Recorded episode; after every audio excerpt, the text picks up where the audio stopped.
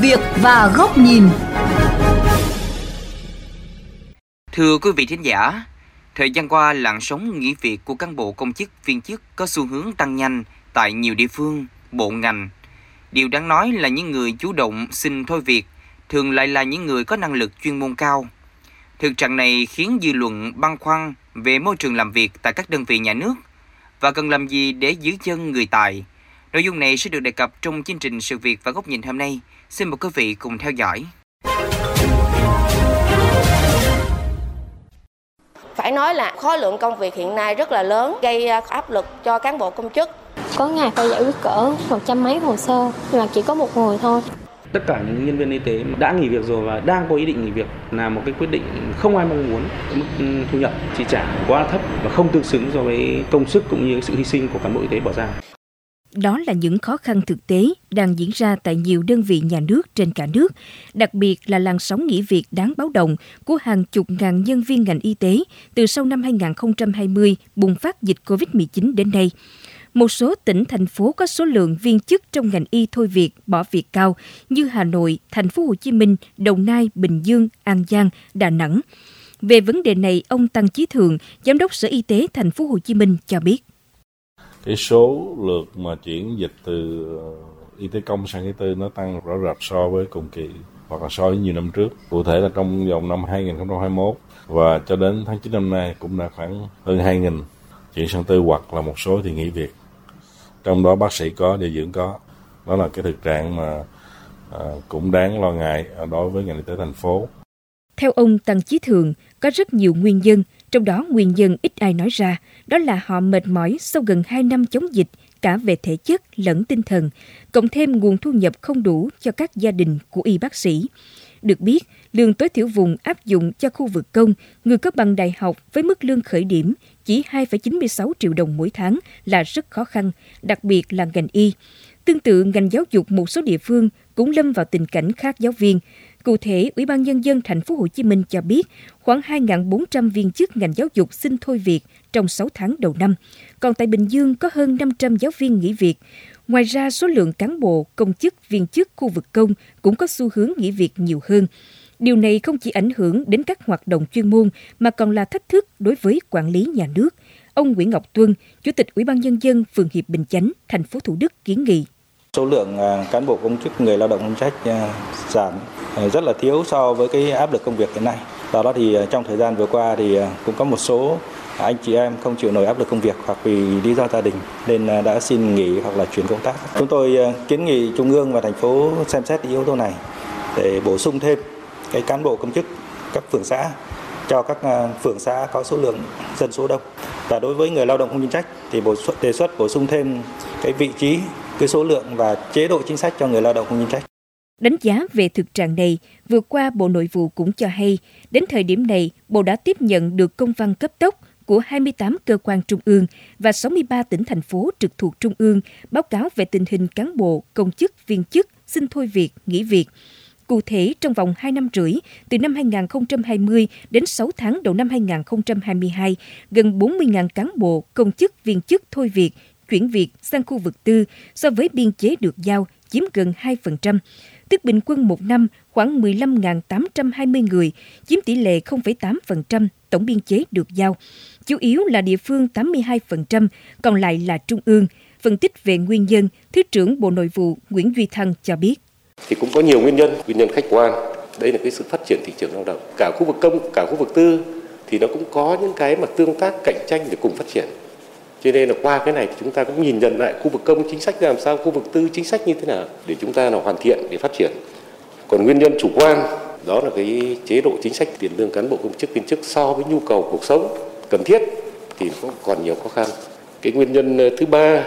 là cái ờ, thực hiện về cái việc mà tinh gọn tổ chức bộ máy, tinh giản biên chế gắn với lại sắp xếp tổ chức bộ máy và cơ cấu lại đội ngũ thì trong quá trình tinh giản biên chế như vậy cũng có những cái công việc cũng có cơ quan thì cái khối lượng công việc có tăng thì đây cũng là cái sức ép và cũng là một cái áp lực nhất định.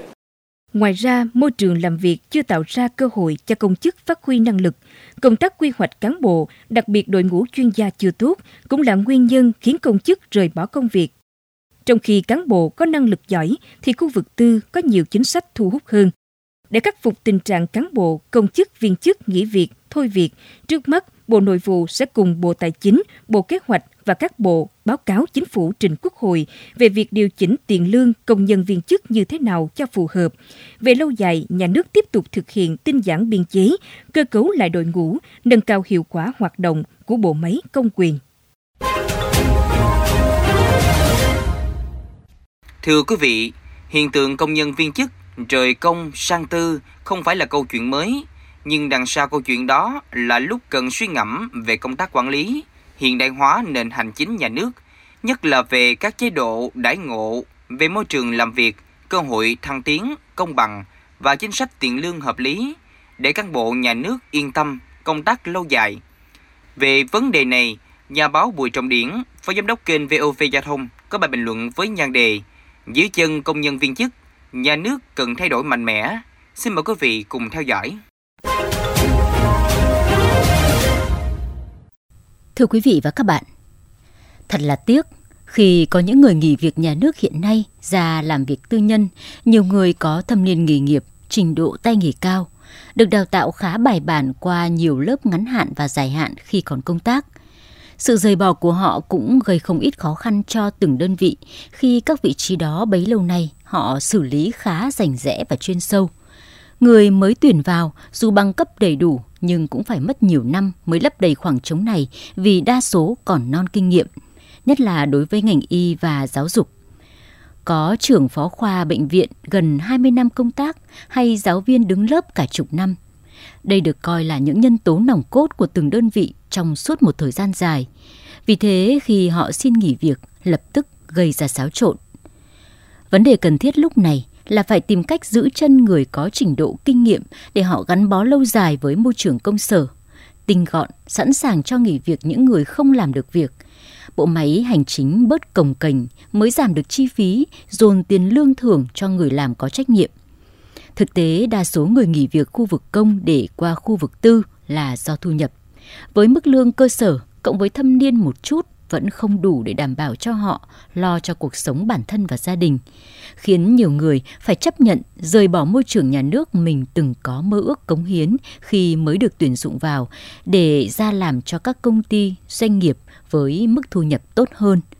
Đó là chưa kể, môi trường làm việc bên ngoài do tính chất công việc không bị gò bó ràng buộc nhiều về mặt tổ chức, đánh giá hiệu quả qua chi tiêu cụ thể, không chung chung, không cào bằng, cũng là động lực thúc đẩy nhiều người từ khu vực công chuyển qua khu vực tư. Hiện nay hàng năm cả nước có hàng triệu sinh viên ra trường, nhu cầu tìm việc làm cũng rất lớn. Nguồn nhân lực này không làm ở khu vực công mà sang khu vực tư thì cũng đều đáng mừng vì đã là lao động thì ở đâu cũng cần và đều cống hiến cho bản thân, gia đình và xã hội. Cái thiếu và yếu ở nhiều cơ quan đơn vị nhà nước hiện nay vẫn còn hiếm những người thực sự có trình độ, tâm huyết, gắn bó lâu dài với tập thể.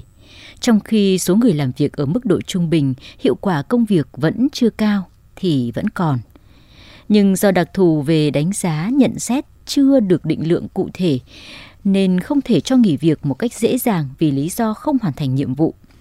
Đây chính là nút thắt mà công cuộc giảm 10% chỉ tiêu biên chế hàng năm gần như khó có cơ quan công sở nào đạt được trong suốt thời gian qua. Chính sự chậm đổi mới xoay chuyển trong nhân sự nội bộ cũng khiến người làm nhiều việc, được việc, nản lòng vì tính cào bằng trong chế độ chính sách đãi ngộ như nhau này. Đã đến lúc, ở các cơ quan đơn vị nhà nước, dứt khoát áp dụng xây dựng vị trí việc làm một cách rõ ràng mạch lạc.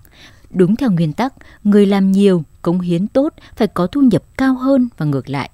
Ai chậm đổi mới, chây ý, không hoàn thành nhiệm vụ, phải bị sa thải. Đó là chưa kể, người đứng đầu cơ quan đơn vị có đầy đủ thẩm quyền, tâm huyết và tầm nhìn, tạo ra môi trường làm việc thực sự văn minh hiện đại để các nhân tố tích cực muốn đóng góp và làm việc lâu dài cho cơ quan đã đến lúc các cơ quan nhà nước cần thay đổi thực sự trong quản lý, điều hành và sử dụng con người để tạo ra đội ngũ nhân lực đủ tâm, đủ tầm và sẵn sàng gắn bó lâu dài với cơ quan. Đến đây, thời lượng của chương trình Sự Việc và Góc Nhìn cũng đã hết. Xin chào tạm biệt và hẹn gặp lại quý vị trong các chương trình lần sau trên VOV Giao thông, Đài Tiếng Nói Việt Nam.